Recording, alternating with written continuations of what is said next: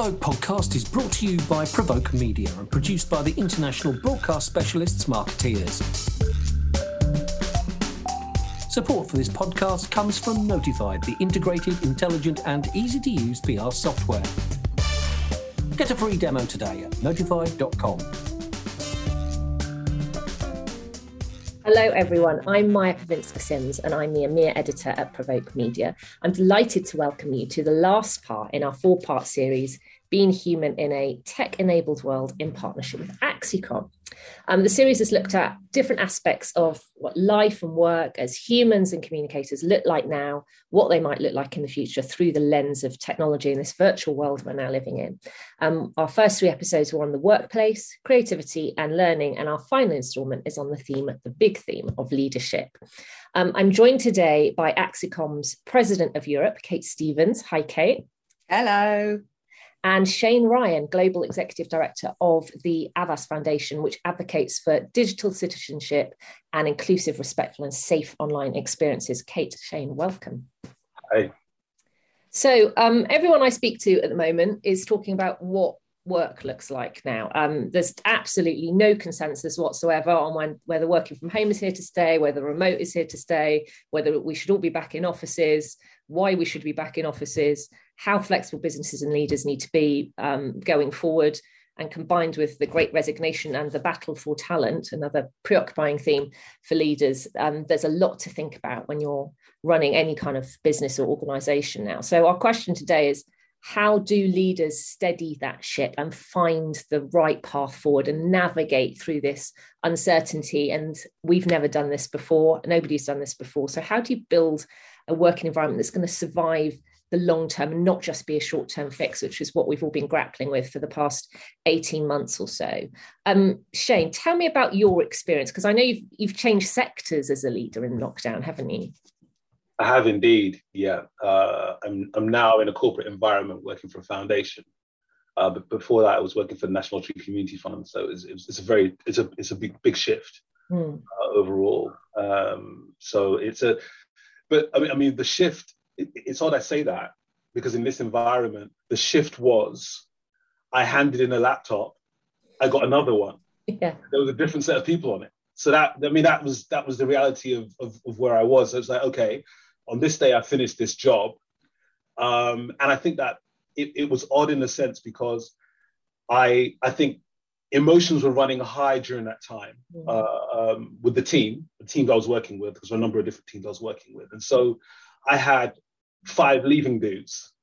like, everyone wanted to have, everyone wanted to kind of be involved in a leaving do. So it was like, so that was emotionally draining.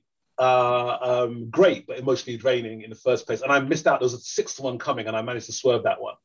Uh, so and and that all felt very very surreal. And the stuff I'd been involved in at the fund up to that point, because we've been doing it, we've been working with government uh, getting funding out to a wide range of communities during a very, very difficult period. So all of that was happening. And then so coming into this new environment and start trying to start a new team uh, that I knew I wasn't going to be meeting for a significant period of time was was interesting uh, uh, and, and challenging. Yeah. That must have been so odd, like not just switching jobs, but actually you know you're you're managing a whole new load of people that you've never met before and they've got to trust you and you've got to assert your authority in this very flat structure we all now have because you know we have equal sized pictures on our zoom call yeah i mean it, it's what was what was i mean emotionally it's a it's a, a bit of a roller coaster because you're i think that some of the stuff we were dealing with when i was at the fund was quite emotive you know there's a lot going on there and I mean, now I think I can say that now that the fact that they they decided at the end of that they were going to, while still in lockdown, they were actually going to get rid of the offices that we were in. So, so that all felt very weird. So you can imagine. So we were all we were all there. We are in an office. Uh, we went into lockdown, and then now even the offices that we were in were gone. Mm. So, and that was all happening at the same time. So, and then everyone is, was very emotional. We were emotional because after the George Floyd murder, there was a lot going on uh, particularly for us as black staff in the fund. Mm. So, so there was all of that going on. So there were some of us that were in a, in a leadership capacity had to shoulder some of that. Um, uh, and I, I, I, personally find it very, very difficult that period because you were trying to support other staff en masse.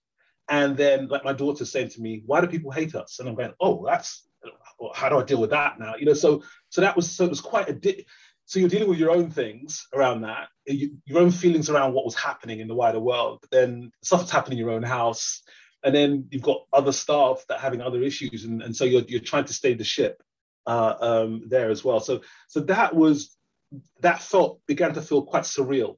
Yeah, it's heavy.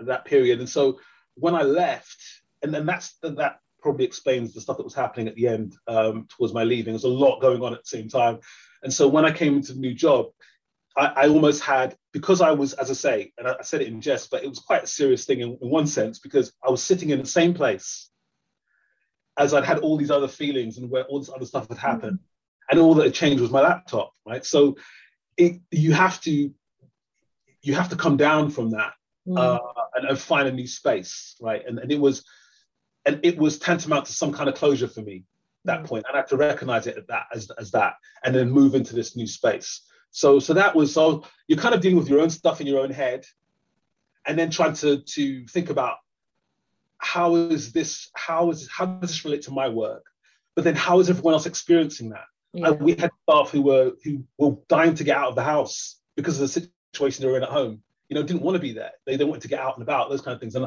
I went out and met some people during lockdown because they really wanted to get out. So, so partly thinking about yourself, but also thinking, how is everyone else experiencing this, and how can you help them to get through their days more than anything else?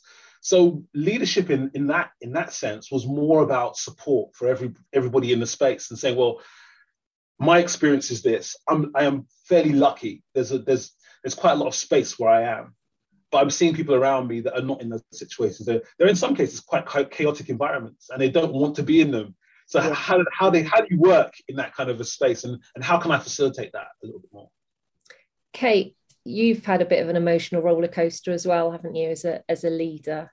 It's a, a, an emotional roller coaster all round. I, I was, a lot of what Shane was saying there really resonated because I think it, that there was a, a big emotional burden on leaders during that first period. And you know there was a lot written about the empathetic leaders are the ones who are really thriving right now. But actually i don't think people fully appreciated how heavy a burden that was and how very lonely and isolating it could feel. Because you also didn't have your peers and colleagues around you who could see and recognize you know the people you work really closely with can see when you're not quite feeling it and they can help lift you up but you always as a leader have to have the right face on. Yeah. and that in itself can be draining even before this pandemic but then to suddenly be trying to carry like like Shane was saying you're supporting everybody because everybody's in a unique situation living things in a unique way. And for staff to maintain that motivation keep going they sort of needed to feel seen and, and, be heard for for what they were going through. And it it was a lot to ask of leaders and and yeah, you're right. You know, we we had quite an emotional turmoil because we had um, my predecessor Henry, who'd passed away just before the lockdown all happened. Mm. Um, so we we were sort of already grieving as a business, and you know, I already had all eyes across our Europe operation looking at me, going, "What do we do now?" And I'm like internally going, "I have no clue." Externally going, "It's absolutely fine. We're going to be totally good, guys. We've got this." Um, and it's it's really tough. And then like shane said you go through your own stuff right? So you know i've suddenly got my family my kids stuck at home with me asking why can't they go to school? What is going? My husband's work went through a restructure because that's when you're going to restructure just as the world shuts down. That's not triggering for people at all. And so he's thinking well i'm too old to ever get another job. I'm like he's my age. He's not too old. But i like the way that he went early retirement for me then. He didn't. He got another job. It's fine um, but it's it's a lot. You're going through a lot, and then as Shane said, the, the George Floyd murders was a weird sort of straw that broke the camel's back because it was one em- very emotional, emotive moment too many to navigate uh, in quick succession. And I remember being asked, "What are we going to say about this?" and just thinking, "I got nothing left.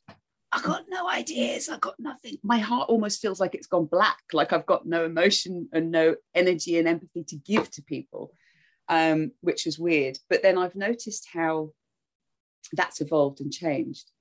And I've become I'm going to make myself sound terrible here, but a, a little tougher and a mm. little tougher on people because I've suddenly found that sometimes people can be a little selfish with what they take from you. If you're prepared to always be there and support, at some point you realize that people are taking a little bit of advantage of that. And actually, as a leader, you've needed to sort of tonally adjust yourself and go, well, hold on a minute, we can't live like this and you can't all keep sucking off me in that way. We all need to pull together a little more. So I think there's been a really interesting moment of flattening that leadership and people taking on more themselves as leaders haven't been able to just keep giving to that degree. And actually other people have had to start taking that on and and, and running with it for their teams. And so we've sort of seen a slow flattening of that curve but also maybe a slight tightening of that empathy. Mm. it's always there. I, it's like it's it's my kryptonite. I feed off other people's emotions and it's difficult but you've had to start winding that in a little bit because otherwise we just can't keep going it's it's too exhausting. Mm. shane how do you think you've evolved as a leader over this time? Kate's got tougher. What's happened to you? Um, i think obviously i i i, I kind of uh, I, I, see where, where, where kate is. It, it's a difficult situation where people are constantly looking to you for answers to a situation that nobody has answers for. Um, that, and that does get quite wearing. Um, I think for me, the most difficult thing I think has been the fact that I, I think I tried to pride myself of having a large degree of emotional intelligence. But then, if you look at, I mean, there's a significant amount of, of um, resources suggest that. So, okay, so you've got so seven percent of, of, of meaning that's that's that's conveyed through spoken word, and then you've got another 38% uh, through the voice, the tone of your voice. Okay. But then that still leaves a 55% that's body language. And so when you're not in front of people, and, and, I, and I use that body language a lot, you know, to understand what people are saying, because usually, often what people are saying is not what they're really saying or what they mean. And so you use that quite a lot in those in those spaces. And uh, I'm now in a space where I can't utilize that at all so you almost have to find different ways of, of, of understanding what people are really saying uh, um, when uh, you're, you're on calls with them. But what that also means is, for me, it means that there's there's another side to that, which is okay, not not having, not doing my emails while I'm speaking to people. Uh, that, that, kind of stuff, you know, so I can really be present in that yeah. space, and it might sound a bit touchy feely, but but so I can really be present and try to understand what's really going on. Yeah. Uh, because often, because people don't change. A lot of the time, people are still saying one thing but meaning something slightly different. But now I have to be even more perceptive, try and pick up what's going on, um, uh, particularly in, in, in, when it's quite important to the organization. You know that I get it right. Uh, so, so that's been in terms of leadership, learning and trying to find new tools and understanding. Yeah. Not just conveying information to other people, but understanding what they're saying and and and then recognizing the fact that the situation that they're in, as I was saying earlier on, and what their motivations might be for their behaviors at that time, it's a whole different world. So I've been kind of thinking, okay, well, how do you do that in this context? And then how do you make some of those calls that, uh, that Kate's talking about in between between being almost a tough love space of people saying, well, you're going to have to work that one out on your own, you know. So and giving people the amount of autonomy that they need during this time. Um, and at other times kind of saying oh right you know i'm going to try and give you as much time and space here as i possibly can and that and that's been difficult when you can't read people's body language you can't fully understand uh, what situation they're in that becomes problematic so I've, so so that's been the diff- most difficult thing for me but also it's meant finding a new set of tool, tools to yeah. do that with and then trying to work it out and think okay well and and uh, I suppose constantly uh, assessing. This tells you a lot about my psyche, but but constantly assessing the way you've dealt with situations. Mm. Was I fair w- with that individual? Did I give them my time? Really give them my time? Was I present in that in that conversation? And what could I have done better? You know, what can I do better going forward in terms of uh, working people? Oh guys, I said going forward. That's awful. Um, but but anyway, so, so, happy, so happy. But, but but but that's been the hardest thing, trying to work out my interactions, and that's at all levels. You know, working with boards, working with the board, they they're just all on, on on this space, you know, and I and I can't pick up anything from them. Like giving them all this information, mm. very hard to pick up anything from them. So working out and trying to traverse that ground as well as one-to-one spots with individuals.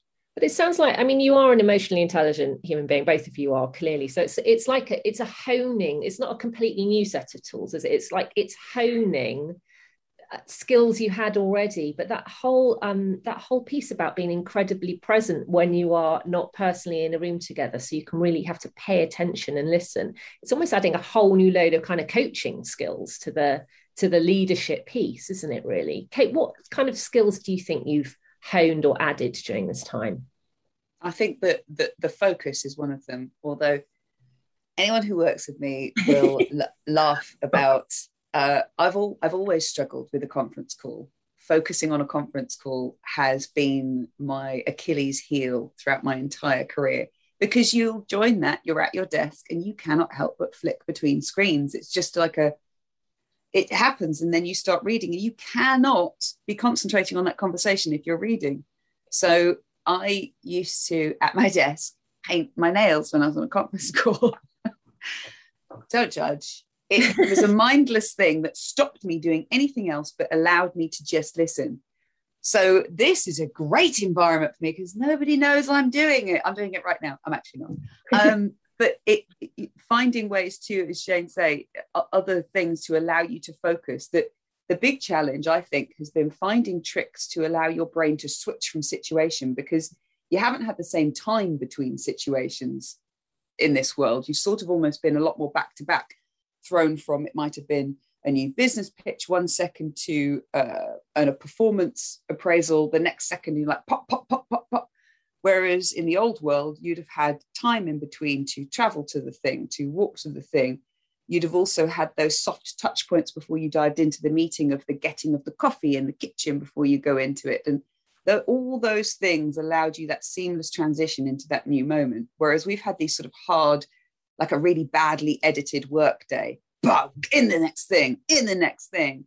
And that has been learning a new skill of switching emotions and, and brain space faster than I was used to, because that was one that, that threw me out of kilter at the start of all of this. Mm. And that was obviously, again, more specific between, more apparent between home life and work life, where suddenly your children are present. You've just come off a very difficult call and you're like, well, God, can't change myself. This is hard.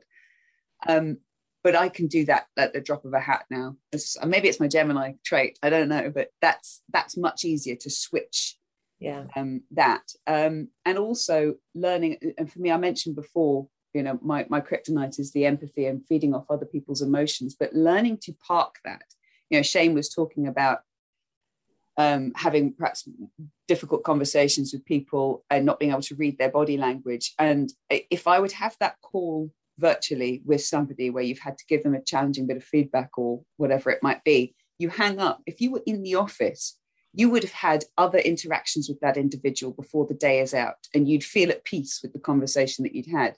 You don't have that unless it's a forced situation. And for me, that sort of eats me up because I need I need to know everything is okay and I need to know everyone is okay. And I haven't had that. So I've had to learn to park that and get over it and pull myself together, frankly um, which uh, is probably really easy for lots of people. But for me, it's one of those things that will eat me up and keep me awake at night. It's a bit like we've been going for a series of sprints without warming up and cooling down, isn't it? Like there's no decompression from. And my from hamstrings can't handle it. my, our hamstrings and our knees at our age, frankly, cannot handle it. Right. it's all been a bit much. Tell me about the decision making process over this time how confident have you been as leaders about making big decisions often in situations which nobody has experienced before so there's no there's no kind of case law on this right so how confident has your decision making been shane i'll come to you first with that one uh, it's interesting you say that because i i I decided to leave my job and start a new job. So Big decision. during, no, during during lockdown, which, as I say, was quite an interview was quite surreal during this time. You know, uh, that that was that was a surreal experience. You know, actually, and I and I went for a couple of interviews during this period that ended up. You know, it was it was just a a very strange experience in itself. So, and then you start thinking, am I just doing this because I'm in the middle of lockdown? Would I would I have done this anyway? You know that kind of stuff. You, you start questioning yourself, and then you start thinking, well, the thing is with my last job, I'd actually met those people. Yeah. I'm going to do a job. I don't know these people. It might be that if I was of sound mind and body, I would do this. And when I meet these people, I may hate them. You know, so you start thinking all this kind of odd things. So, so yeah, I mean, uh, in terms of making decisions, the other thing is that that I cannot ignore this element of it, which is as a black person leading anything in any space, and I, I and I, I, probably by the work I've done in, in, in the past, that makes me a transformational leader. Um, just on in terms of the way I, I'm not someone who comes in and minds shop. You know, I'm company comes in, it's like, okay, what can I do? How can we make this better? How can we change things? How can, how can we move things around? So if you're doing that anyway, as a black person in that space, sometimes it's quite difficult, particularly when you're going into an environment um, where there aren't very many people of color. You know, so that's so because you're already in a situation where everyone is looking, going, "Oh wow," I mean, there's a black person in this space. And then on top of that, now what you're trying to do, usually that point would be the point you kind of let me get my feet under the table. You know that thing that you do when you come to a new job, you go, let me get my feet under the table. Let's just calm down and see how the land lies here and see what everybody's doing. But you almost can't do that. You, if you're leading something, you come in and people want the ideas straight away. They want to know what you know what your plans are. They want to see what your strategic vision is. And so you have to start with that. So and so you're, you're that's a really odd space. It's odd. To, it's hard to do anyway. It's much harder to do online. Yeah. You know, so because there's a when you move into a new role, um, um, which I've done, and you're starting a brand new foundation in that space, there's there's this this unspoken psychological contract that has to exist between you and those you work with, and you develop that uh, over the first probably two, three months of working with people. And that's usually the press in the flesh, looking into people's eyes, telling them, conveying your ideas and so on and so forth, and then going, oh yeah, we made a we made a good decision there, getting that person in. And when you can't do that face to face, as Kate said, you're almost you're, you're floundering a little bit because you're kind of going, how did that interaction go? How where are we with this? You know, did you know um, what did I think about the decisions I just made on that? So you say to them, look, this is what we're going to do. This is the way it's going to work and then you're looking for that feedback you know that you would normally get and it's not quite the same thing uh, and, and sometimes you're way off base in terms of like i've come out of a few meetings with leadership going, these are the decisions i've made this is the way we're going to move this forward and i th- i'm thinking mm, that really didn't go down well um, they don't really, and then people come back later in a one-to-one on a call and say oh that, that's really really good we're really happy with what's going on you think oh wow I, I that completely wrong very difficult to do so so for me making decisions uh, one, making decisions about in my own personal life. I've asked myself questions, obviously, uh, that, that, that you wouldn't ask normally. The other thing that's, that's difficult is, as I say, working with groups online and, and telling them about the decisions you've made, particularly when you're new. That, that's very, very difficult. But I want to highlight one other thing here, which is the hardest part of this, um, and then I'll stop, promise. But the, the, the hardest part of this has been not not the the sure things. So I think everybody thought that what would happen was we would be in lockdown for a set period of time. That period would end, and life would go back to normal. That's not amazing, but you can deal with that.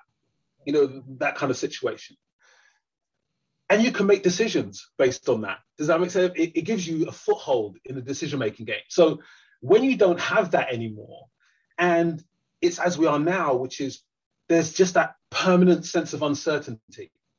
It starts, it stops. There may be more lockdowns, there may not be. There may be other variants, there may not be.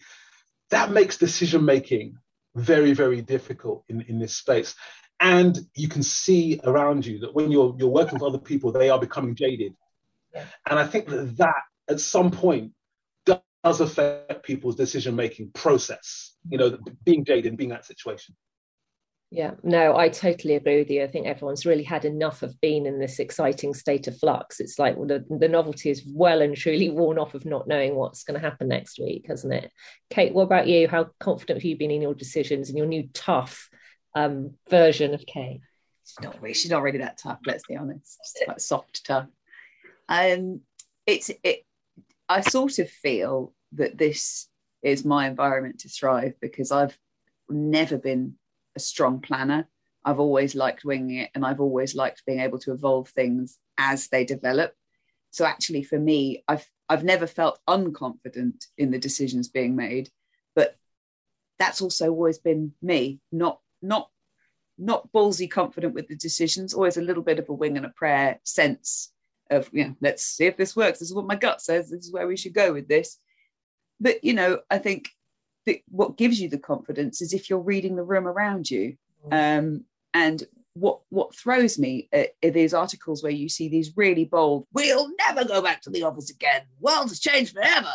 And we're absolutely mandating everybody's got to be in. We can't possibly operate unless they're in. And I think how can you take either of those extreme views? I mean, I agree that the world has changed forever, but I don't think it's changed as starkly as everyone seems to think. Because, as Shane was saying earlier, you've got people that want to get out, mm. you've got people that want to go back into the office, you've got people that are living in environments that they feel are not environments they want to be working in the whole time. And you talk to most people, and they're like, "Yeah, sick of my own four walls." And you, we know from our own staff, the number of people that have, have come in very regularly throughout a lot of this, we always left the office available and open to people because people just needed that. You know, we have young people in flat shares who are just living and working out of their bedrooms. That's not great. That's not healthy. Um, you know, I've sat on leadership calls with the wider WPP group and I've looked at some of my peers and thought, look at their swanky offices in their lovely houses outside London and I'm hiding in my daughter's wardrobe. And I thought, wow, this world is not very flat and fair, is it? This is terrible. Um, and you, you, you have to make allowances. There is going to be no one size fits all, frankly, and everyone's going to take from what they need. But what you have to make sure happens is that everybody recognizes everybody else is playing something slightly differently so that they don't lose touch and don't stop respecting other people's working patterns, working needs. And that's the key thing. That, that I think is the biggest challenge because there's also been a lot written about, oh, hybrid working. This is going to be marvelous and smashing. And let's be honest, it, that is a new skill set change to teach and remind the people in the room that there are people virtually joining.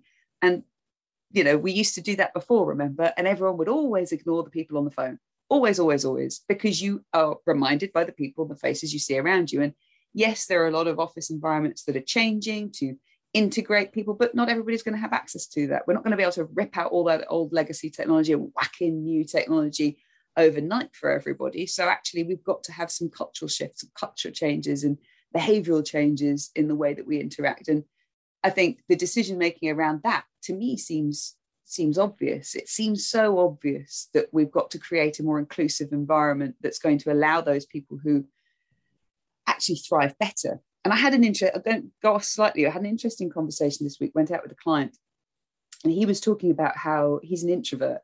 And actually, for him, what happened was great.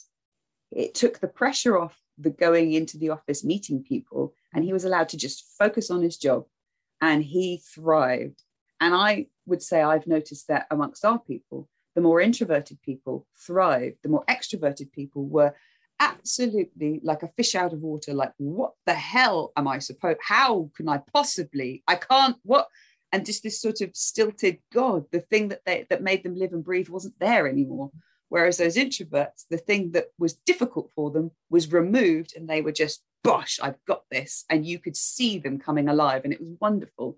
And actually isn't that great that we can more acceptably create an environment that's going to allow different types of people to thrive you can create a far more flexible environment that's going to attract such different and varied talent that previously thought can't do that kind of job because they're going to expect me to be in the office at these times and I can't make that work for the the responsibilities I've got. And we, we can take that all away. And you know if I look at the types of people we've been hiring we've actually started hiring outside of London people who live out in Manchester and we don't need them to be in the office all the time. And that's it's worked. So we've been able to really open up our talent pool. And so I just actually think it's going to lead to much better, much more diverse, much snappier workforces for different organizations. And I think you've got to lean into that and embrace it. You can't mandate one way or another. If you tell everyone they've got to work from home, you're going to put a bunch of people off because they don't want to.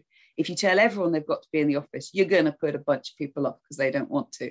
You've got to find a way and a nuance way. And I feel extremely confident in that because it just seems so damned obvious. And maybe I'm just an idiot, but it really does feel like this is absolutely the right thing to do. And when you do get people together, they thrive, they buzz off it, even the people who are better at the home working, because they still need that interaction. You still need, because we're human, we're all human. Um, so yeah, I'm not sure if that answers the question because I went off on a little tangent, didn't I? But well, never mind. I think the point is that sometimes the right decision is to not feel that you have to make a rigid decision, isn't it? Sometimes, as you said, lean into it. There is so much uncertainty. There is no right answer. There's no wrong answer. But then, as a leader, you're in a position where your your job is to make decisions, and that you know when the decision is not clear for anybody, it's um that's an interesting place of discomfort to be in, I guess. Yeah. Um, how do you shut i mean obviously we're we're at home so um, shutting out the noise is sometimes difficult in a in a you know in a literal and physical sense So how do you fight how do you kind of shut out all the competing opinions that you've both talked about and all the you know all the kind of the second guessing of yourself and the re-examining how do you how do you sit quietly and find the right path as a leader for your teams in the face of so many different opinions shane how do you do that i find that slightly easier um, now because it, I, that's my main focus. Uh, what I find difficult is recognizing that I've been sitting in the same spot for eight hours. no, I'm just being real. Like, once you get you zone in, I zone into what I'm doing. It's very difficult, I find, to zone out of it. So, uh, so that's the harder part. The harder part for me is breaking off and going right. Um, this is this is also an essential part of my own individual development you know in this in this time. Breaking off from this and giving myself time to think outside of this space that's the part i have to work at. Because i because it's it's it's it's one of those situations where i once if i'm not sitting in front of my my, my desk i'm thinking oh my god i've got all this stuff to do. And then it's like a feeling of impending doom. And then when I get there, once I'm there, I'm there, you know, and then I'm stuck there. You know, I can't, I don't move. I barely go to the lab. It's like you're stuck in this space. And then it's getting out of that, you know, because it seems it almost feels much easier to stay in that loop mm. all the time, you know, rather than leave it and come back to it. And that's a that's a problem for me. So what I try to do is I try to have spots where I just kind of go, right, I'm not going to do because I can sit down in front of my monitor and work for hours and hours and hours, it really doesn't mean that I should. And it doesn't make my decision making any better. You know what I mean? You're not any better a person because you're sitting here just grinding it out 24 7. And so just trying to tell myself those things, you know, that allows me to switch off a bit. And I think that sometimes I make far better decisions after uh, going for a walk or going in the garden. I've got that the luxury of being able to do those things um, and, and try and, and that for me, that's the hardest part uh, of doing it. Because and the other thing is, I, I recognize, as, as, Kate was saying, how much work you can get through when you adjust. There's no, there's no from here to the meeting.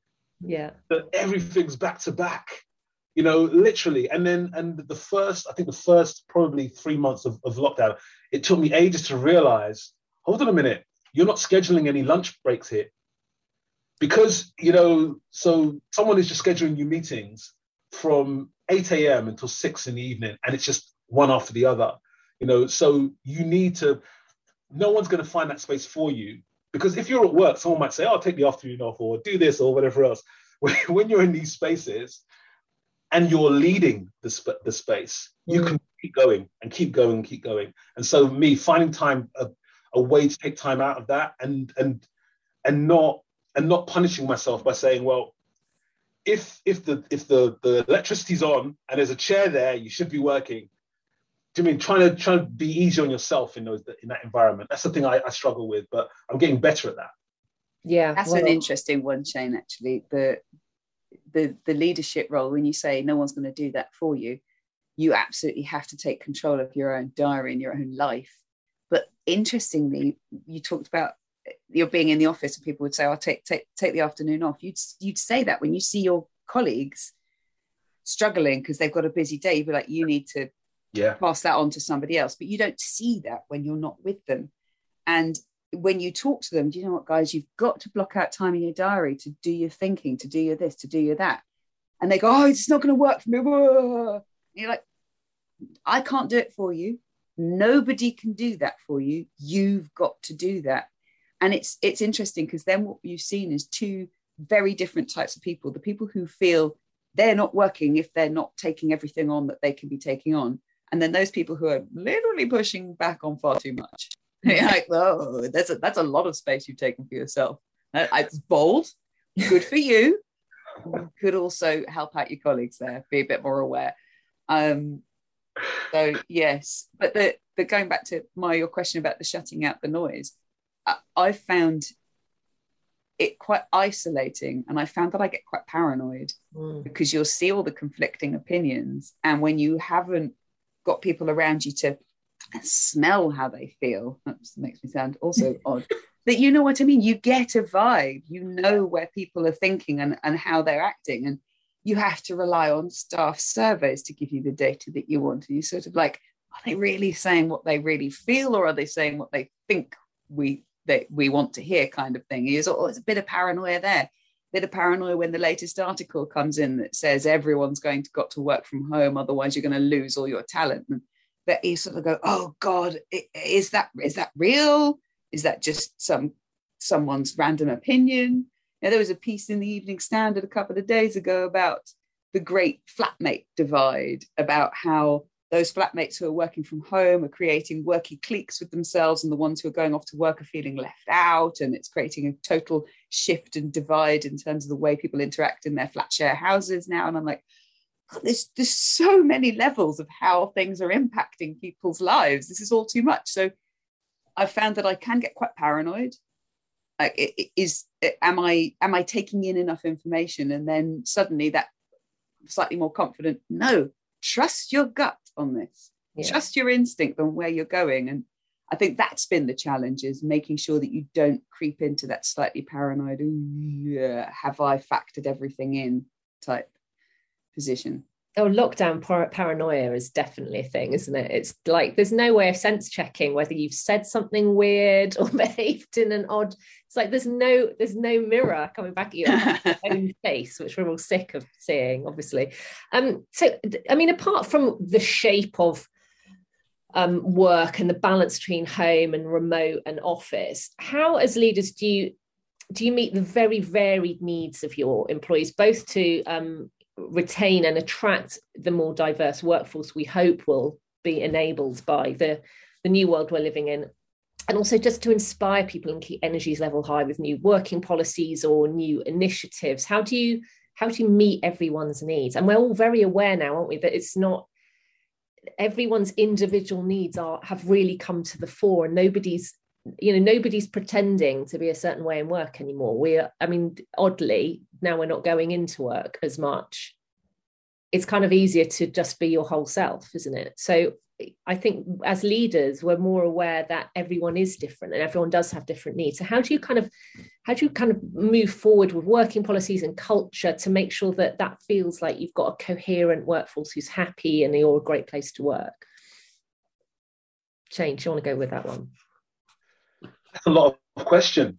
Um, and, for me, Many questions. For me, it's it's uh, it's it is a work in progress still. I think that um, I've what I've been trying to do is is to make sure that I meet uh, um, meet more by way of staff now. So where I can at least meet people once or twice. Uh, um, in some cases, having dinners with, with groups of, of, of staff and that kind of thing. Um, because we can't see each other all the time, but we can we can meet and interact. Uh, um, recognizing some people are shorter and a lot taller than, than I thought they were. so it's just like some cases you're, you're, looking for somebody and you go, oh right, okay, you're there and that kind of stuff. So, um, which is which has been interesting. Um, but I think fundamentally that that's an ongoing thing because everybody else's needs are changing mm. and, and are moving around along with yours. Um, uh, so I don't I don't have a, a definitive answer for for uh, how best to do that. I think being, as I said before, being mindful of where people are at, listening to people in this, this spaces, that helps mm. because they're on their own journey. Um, and you only hear that if you're listening, you know. So you know, if you're actually listening to to see where their journey is and, and, and plot that. And and and for me, sometimes now I can pick up when people have had enough on calls, you know, now like I, in a way I couldn't do before. Now I can go, oh, they've they've switched off there. Like those yeah. people there just checked out. they're here, but they're not really here anymore, and that kind of stuff, and maybe you know, making meetings shorter. One of the things that that um, that we've done in a team is that we've we've made all meetings shorter. I think we're doing this across the board. Try to make meetings slightly shorter and give people some time back, uh, um, so they, they know that, that, that because before, as I said, we were having meetings almost back to back. So one meeting ends at 10, another meeting starts at 10, as Kate was saying earlier on. There's a, it, this, this, this loop, feedback loop constantly of more and more meetings. Yeah. So, so giving people some time back in a day, those kind of things, that's, that's been a lot better. But I think that recognizing, I think most of it is recognizing that this is a movable feast. It is all shifting and changing. And as while the tectonic plates are moving around, we should be adaptable you know, and recognize that at any given time, when we come on a call with somebody, they're going to be going through all kinds of things potentially. So, and now that two, three, four, five people are in the home, that mix of home and work uh, mm-hmm. is inextricable now. You know, you, so someone may have had an argument with somebody and then they come on a call. You know, I've seen a, a lot more of that kind of stuff happening. Yeah. Somebody has to go off and do something, you know, now, or there's there's the there's the everyone's fo- trying to focus on something in a meeting and then um, someone's door knocks. do you know what I mean? And then and they really need to get it. You know, it's all those kind of all of, that's just going to be a part of our future. You know, and, and I think that just riding with it and, and not making any hard and fast uh, decisions about how things will change, and trying to ensure that when the when the company does that, you minimize the impact on your staff. Yeah. Because sometimes some some policies in companies jump around, and people say, "Right, we're going to do this now." Um, I'm doing voices like Kate now. I don't know. I think, I think passed, passed on the voices. I'm doing. I'm Does doing this voices. mean I've been doing voices here? Because I really think I've sounded super smart and very. Done some voices.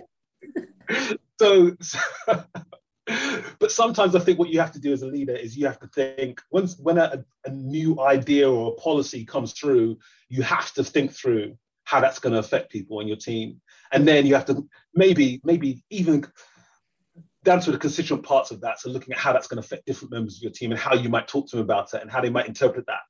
You know, because sometimes that can be very very difficult. Um, mm-hmm. uh, and because the leadership are going through those things as well, where they are sometimes making snap this, this decisions, snap judgments on things, um, and and then in, redacting them in some cases because they realize that that's we're not living in that world and you can't do you can't operate in that in that way anymore.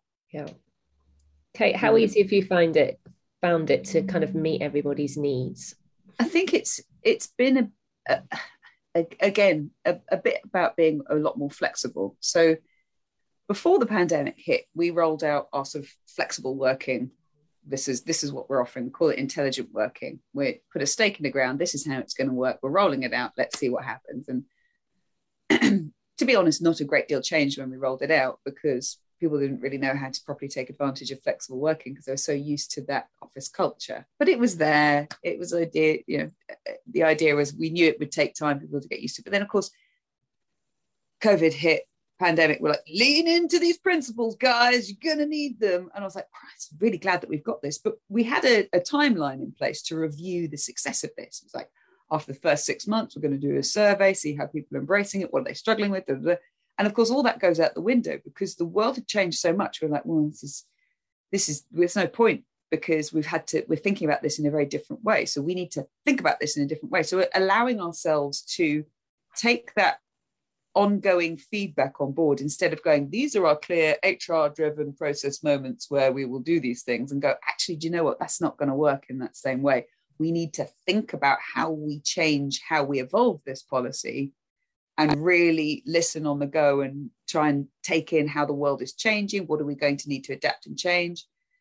So a much longer time later, almost a year, we basically ended up going, okay, now it's time to refresh this because now we're hitting a more level. Now we're understanding better what this is. So I think it's about being a bit more flexible with the timelines for the policies that you are looking at, how you're changing and adapting those, but also making sure people are really aware because it's in an office you can stick up your posters to tell people that you've got these things around and it can be anything.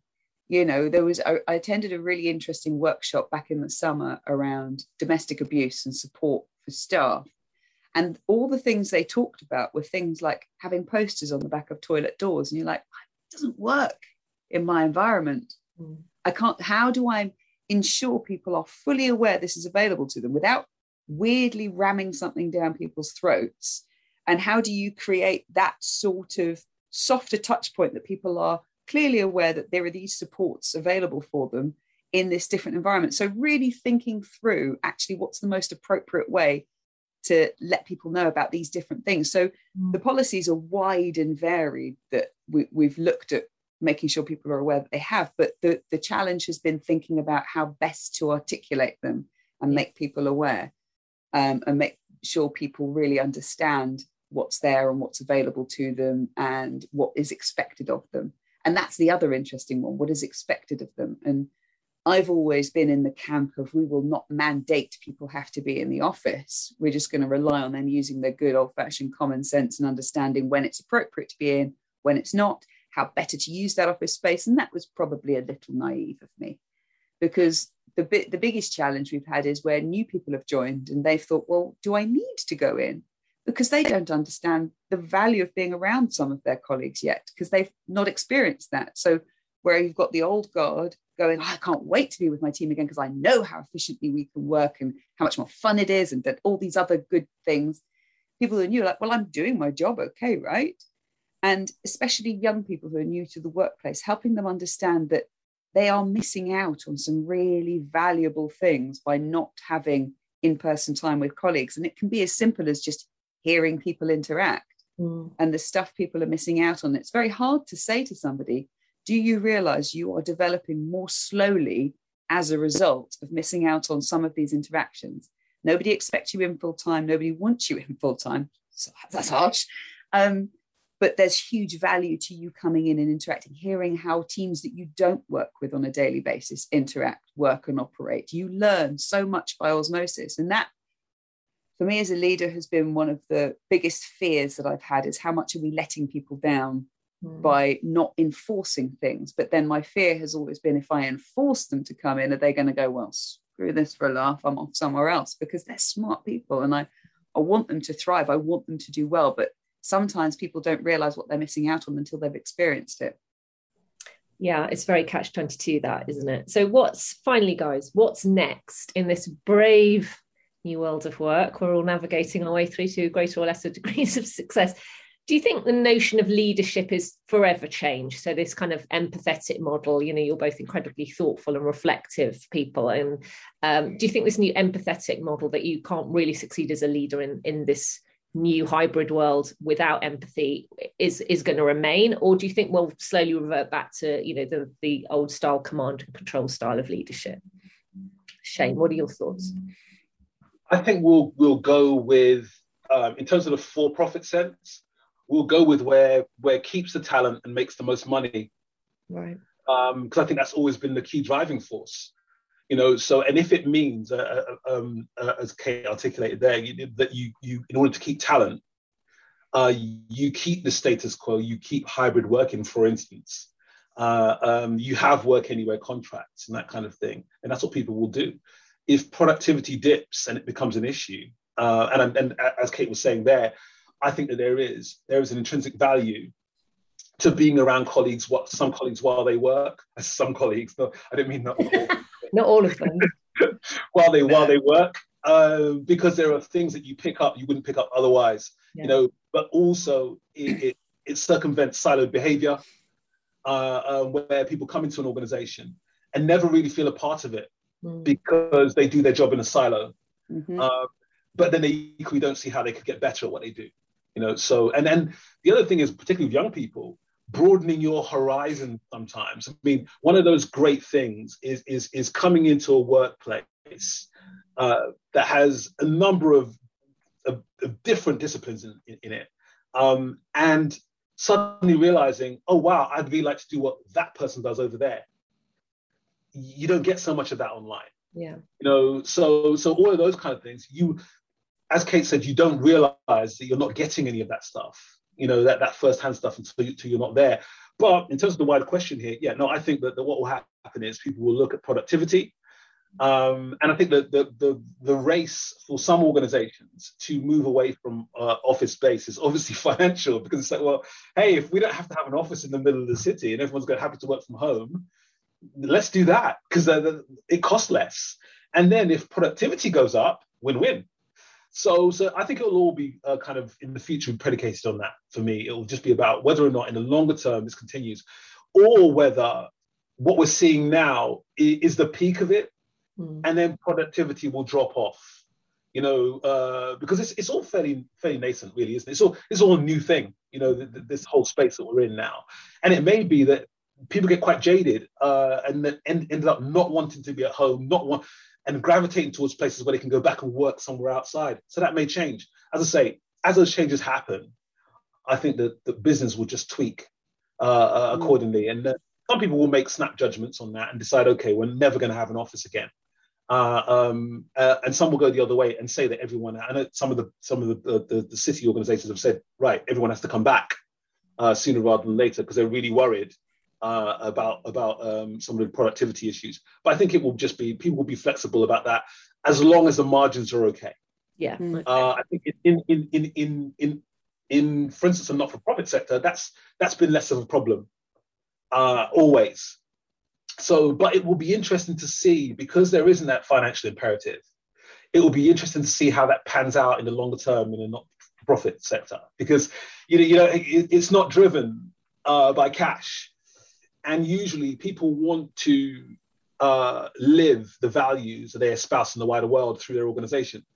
So they want to show that they're treating uh, uh, their colleagues in a sensitive way. So it, will be interesting, and there's been a lot more flexibility, I think, in the sector over this period. Yeah. Whether that continues or not in the longer term uh, remains to be seen, and that will be an interesting watch. Kate, That's interesting. Where are we going? Um, I think it's you're going to need more flexible, more flexible leaders who can switch between what's required and when, because there will be some times where I think that we are going to have to be a bit tougher mm. and declare something has to happen. No, I was just talking yesterday to one of my colleagues about uh, the wonderful world in which we live in now, where actually it is totally acceptable to be more flexible and I remember the days way back when, where it, particularly in our industry and PR, where you would, it was just expected that you would work on into the evening for your client event, but you still had to be in early the next day for your, you know, there was no flexibility. There was no, it's, it's entirely fine unless your boss had said you can come in an hour later. But actually, now to have that much more flexibility is wonderful.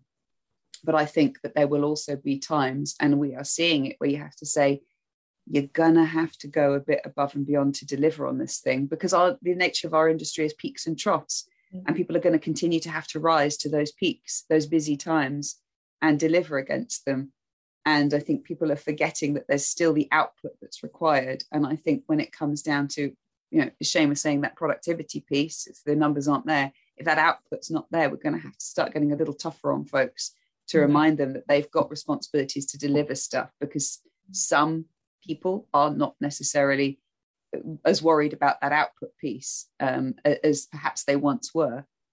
Um, I was going to say something else hugely valuable, but I've entirely forgotten it. So that's great. Good, good for me for really succinctly ending that. But it was going to be a great piece. Oh, I've just remembered it.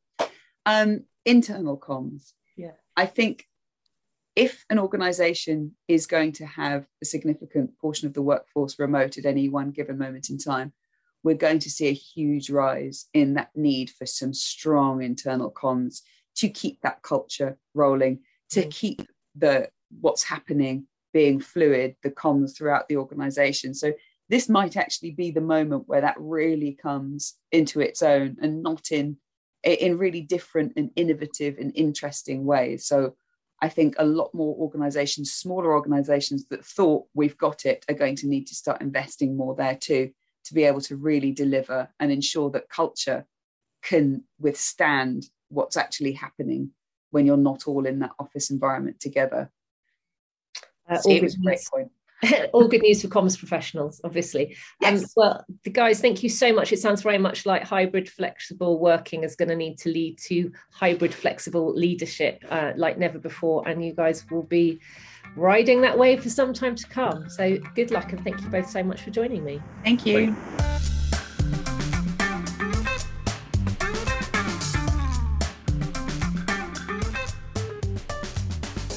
been listening to the Provoke podcast, brought to you by Provoke Media and produced by the international broadcast specialists Markettiers. Support for this podcast comes from Notified, the integrated, intelligent, and easy to use PR software. Get a free demo today at notified.com.